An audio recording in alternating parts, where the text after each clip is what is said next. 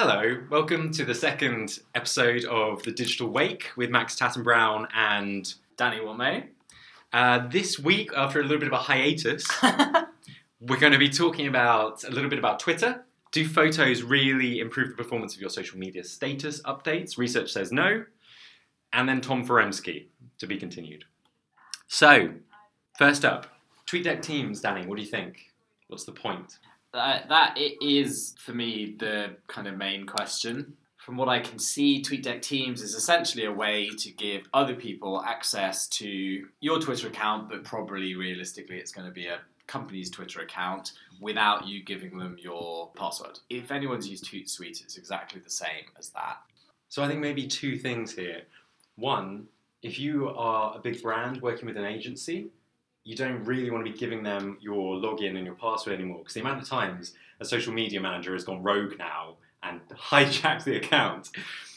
I would imagine there might be pressure from agencies to say we'd use TweetDeck more if we could persuade clients to give us the login details, or from brands to say, well, we'd be more likely to use TweetDeck to collaborate with our, our partners on these kinds of projects if we could let them log in without giving them the kind of things that actually break stuff like ISO compliance now as well.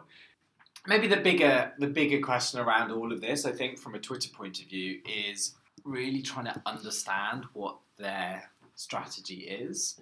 You know, you feel as though Facebook seems to have quite a clear direction in where they want to go, but Twitter just still doesn't seem to have that that clarity. And there's digits and all this application specific stuff that they're going after and Crashlytics or whoever they've partnered with. Where do you think TweetDeck sits in that big picture then? How important is TweetDeck strategically to Twitter? I, you know, they're obviously never going to be able to kill TweetDeck off. That's just not something that I don't think they would ever do. So then I guess it's, well, what do you do with it? And do you just continue to kind of keep it ticking along, which is essentially what they've been doing? Or do you look to turn it into something that could really start to add value to the business? Imagine TweetDeck version 2.0 that includes all the kind of analytics stuff that you Yeah. want to run a business Twitter account without having to go to twitter.com. I mean, it's a power user tool. That's essentially what TweetDeck is. Okay, much more interesting, I think, was the acquisition of Niche. So you worked with Niche, so do you want to introduce them? Niche is essentially a think of it a little bit like an agent, but for social social creators essentially. And when we talk about social creators, it's really around more kind of visual mediums. So it's very focused on Instagram and Vine. So you know, if you're a brand and you're potentially interested in working with somebody that has influence across some of these channels, then you can go to Niche and they will be able to pair you up with creators that they have on their books. Do you think it's a defensive play to make sure talent that's currently creating things for like Vine and Twitter video, you can upload videos obviously on Twitter now, doesn't end up just transitioning to another network like Instagram? we all know that vloggers have absolutely gone mainstream and are insanely big. You know, the reach of those guys is quite incredible. And so, if you look at somebody like Zoella and the importance that she has for YouTube, it's absolutely crucial. And YouTube will be bending over backwards to make sure that Zoella stays on YouTube. However, you look at the likes of Facebook, where they're really trying to push video, actually capturing somebody like Zoella and getting her to create content for them rather than YouTube is obviously that's going to be a massive battle there and I think that's one that we haven't really seen yet but I think it's coming Twitter as you can see with the niche um, deal potentially they are just anticipating some of that coming down the down the line I think everyone sees TV's dying traditional media is dying that content all has to live somewhere. That content has got massive value attached to it. And I think the likes of Facebook and Twitter and Netflix and Amazon are all looking at that going, that's a business that we probably want to be a part of. So this is in some ways the full circle completion of the transition of, of power and authority from channels or networks or companies to individuals. In that originally you had TV channels, and whoever they put on as the news anchor becomes the you know the individual of recognition. Whereas on social networks, because they're fundament- fundamentally user generated, user created channels, start from the other side. So that person Yeah. builds an audience, and the channel needs their power. Yeah. And this is probably the most it feels like the most satisfying, like complete end of that chapter in some ways. Okay, so what about a slight counterpoint to this? So Snapchat Discover, and this is the new feature in Snapchat where you shimmy across a couple of tabs or whatever, and you have these strange cascading content experiences where you're on the Daily Mail Discover channel, you scroll down, and a story basically just starts, and then you can flip to the next one. Tinder for content. How does that fit in around this niche stuff? Well, I think it's very similar. It's it's Snapchat as a as a media publisher. But it's making the publisher an individual, isn't it? Like it's creating a very individualized experience of the publisher, especially something like Snapchat, which is Yeah. arguably one of the most. And that's the criticism, isn't it? That actually, if you go on Snapchat, is Sky News what you're going to be wanting to consume? And if you are going to be wanting to consume it, what sort of content from Sky News? It's interesting how many indirect venues there are now for what might somewhere tie back to PR type activity and communications activity. Because something like um, Snapchat Discover, something like the Economist Espresso app, it feels like the end results of publishers are getting further and further away from something you can directly influence in the way PR used to in the old days. Well, I think there are two things. So either potentially there would be an opportunity for you to partner with Sky or the Daily Mail to offer something through their Snapchat Discover channel. But then I guess as a brand or an organisation, there's an opportunity for you to actually have your own Snapchat Discover channel. There's just the opportunity for organisations to totally bypass the kind of editorial piece altogether and go straight to consumer. If you're a big consumer focused company, though. Yeah.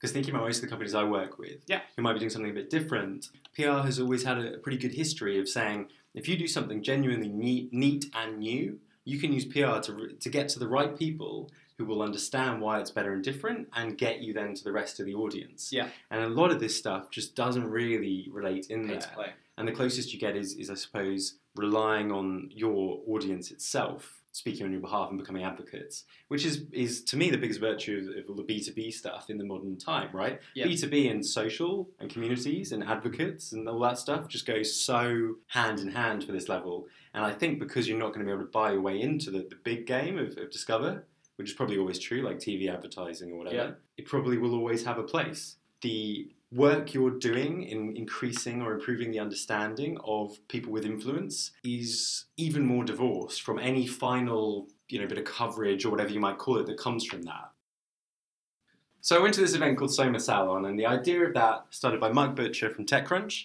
is you get together a bunch of people who understand technology from different disciplines and everyone talks about the big problems facing society at the moment so that they might actually have a voice on mm-hmm. the stage of democracy. And at Soma Salon, in our group, we were talking about the future of media and where publishing goes. And one thing that interested me, one thing we got around to, was the idea of in the old days when broadcasting was new, they set up a state run broadcaster, the Yeah. BBC. Yeah. On TV, on radio first, obviously, to get the word out there, because that was an important function of democracy, so it had to be done. Yeah. Today, if you fast forward, if you were to set something up, maybe you would set up something more like a you know gov.uk run algorithm for surfacing news that was important to citizens of a democracy. Yeah. Do we need something like that again? Because Facebook could decide, and forget the sun, it's the sun that won it. Like Facebook could easily make a joke of the sun if they wanted to, if it wouldn't be so obvious. Yeah, totally. I mean, I think the democratization of content, or the opposite of that, is a very interesting area, and I think it's one that a lot of people I think are really worried about. In their desperation, they're running to a kind of BuzzFeed article link baity approach slash looking at taking money from big advertisers so that and then giving them preferential editorial treatment that's a really scary place potentially because then you think, well, do we actually have free media? Because well, no, we don't really because they're all just being driven by everything else. And this is another thing that came up. There's an incentives issue with the media. There is very little incentive to create great journalism. And there are very few organisations that are directly motivated by that incentive and that incentive alone. Mm. If any publishing or media organisation really wanted to grow and thrive, it's not easy, but you know what way you should be going. Mm. And it's it's BuzzFeed, it's native advertising, it's like all the things that everyone is concerned about seeping into journalism. Yeah. And that's one of the reasons I ended up at this stage about the BBC idea. Yeah. Maybe it's something Yeah. that's come up again and again, and maybe actually around the world, we take for granted how good we've had journalism for such a long time now. Posting a photo is the worst way to get people to see your Facebook posts. Basically, it's video first, followed by status updates, closely followed by link posts, and then photo image posts coming in last place. Which is kind of interesting because everyone, there was a point where everyone basically rushed towards images because it was like, basically, if you don't post an image, no one's going to read your content, blah, blah, blah, blah, you must do images. And then video gradually over last year has now again been something that Facebook is continually pushing. And for me, I think the um, Ice Bucket Challenge was a massive part of this. Facebook knows that YouTube is obviously being incredibly successful. It knows that TV advertising is, you know, becoming less and less um, effective. It sees an opportunity there for video and to monetize video, and so I, for me, it's kind of obvious that Facebook would would try and push people to do more of that. But the photo thing I think is interesting because photos are very easy to make to take up a bunch more of the stream, so it was a no-brainer. Yeah. They were really rewarding people for very little effort, and then once everyone cottoned on to that, obviously they became more competitive. So if Yeah. everyone is putting photo posts in, then you're going to have to fight harder to get into the stream. So I imagine they've just tweaked the algorithm against that, and it makes perfect sense to tweak it towards to tweak it towards video Yeah. because that's their next big thing they're going to want to sell properly. That's the big money next. So Yeah. just like they did with all social stuff, organic on the thing they want you to get in the habit of using Yeah. is great, and then is going to hurt. Like when So it it's probably away. just that video is peaking at the moment because, as you say, they really want to push it, and then you know, you wouldn't be surprised if in a year's time, you know, it comes much further down and it's it's more in line with everything else. Tuesday, the 17th of February. Tom Foremski steps up to the plate with another bold set of words. So, this is all about that definition of public relations. Public relations is tricky because it started off as something very specific.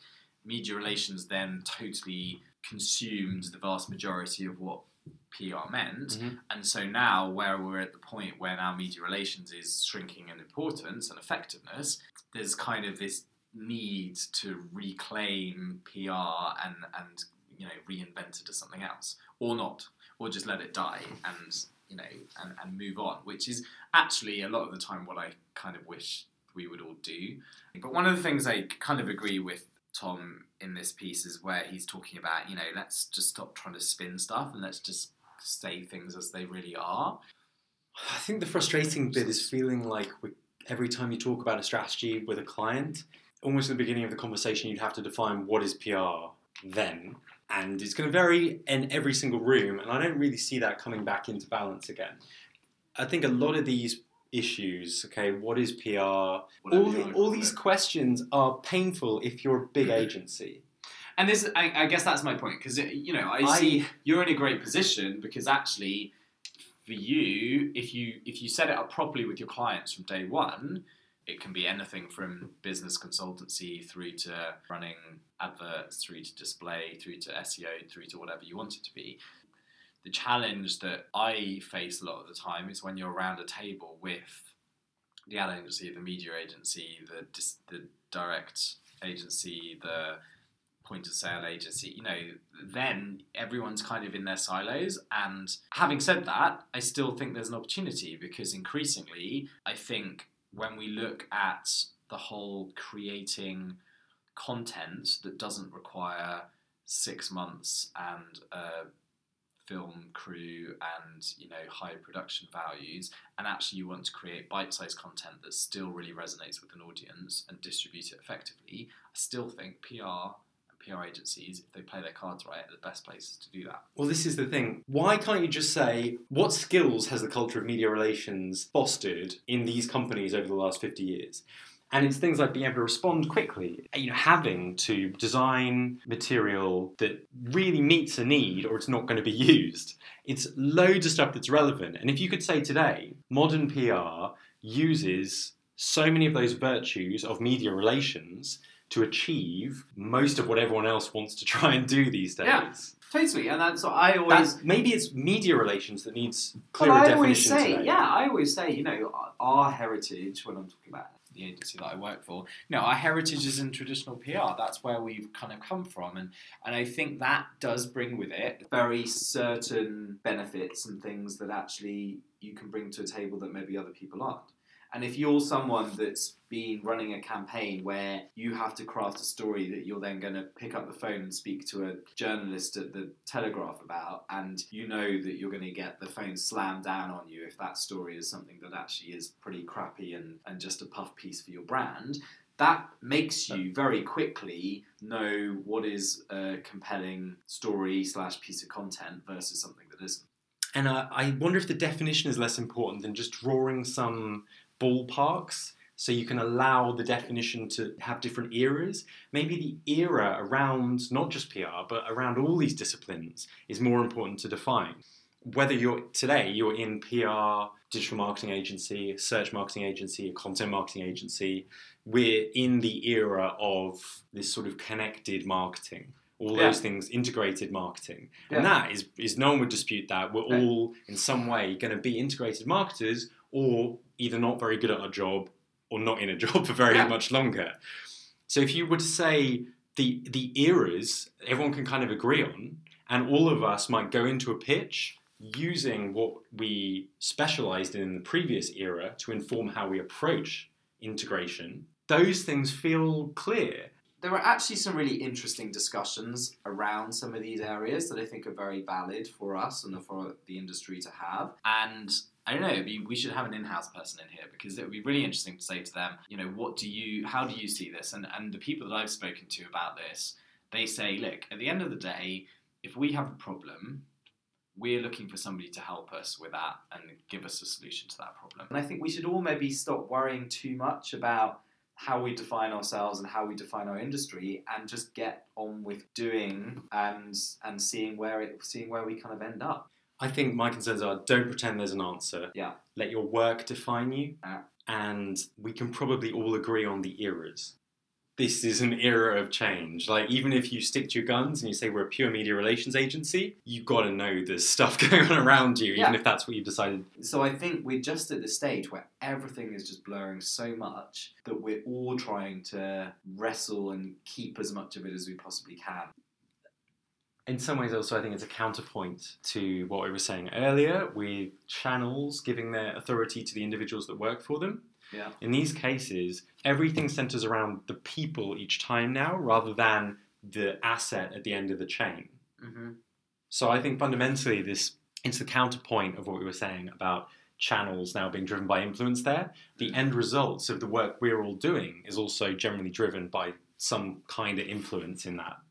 I think the role of everyone, or more of the people who didn't used to have to chase the influence and could just buy the thing at the end, are having to be interested in that influence bit to get to the thing at the end now. And the things at the end are multiple and disparate. I, I was playing with this thing of uh, graph marketing.